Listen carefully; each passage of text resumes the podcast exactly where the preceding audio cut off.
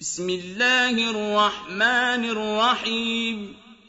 والفجر وليال عشر والشفع والوتر والليل إذا يسر. هل في ذلك قسم لذي حجر؟ ألم تر كيف فعل ربك بعاد؟ إرم ذات العماد.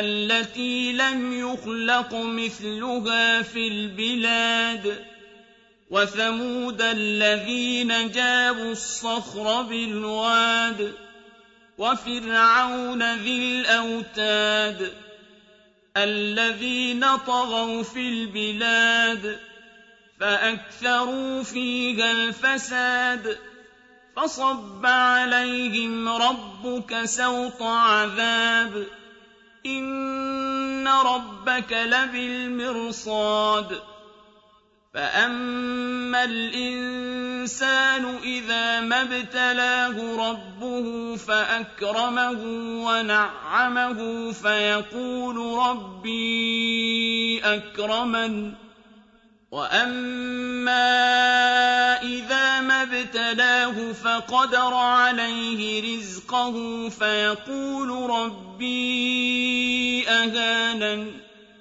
كلا بل لا تكرمون اليتيم ولا تحاضون على طعام المسكين وتأكلون التراث أكلا لما وتحبون المال حبا جما كلا إذا دكت الأرض دكا دكا وجاء ربك والملك صفا صفا وجيء يومئذ بجهنم. يومئذ يتذكر الإنسان وأنى له الذكرى.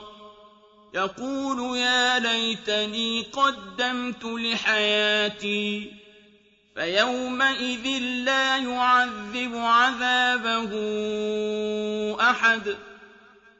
ولا يوثق وثاقه أحد. يا أيتها النفس المطمئنة ارجعي إلى ربك راضية مرضية فادخلي في عبادي وادخلي جنتي.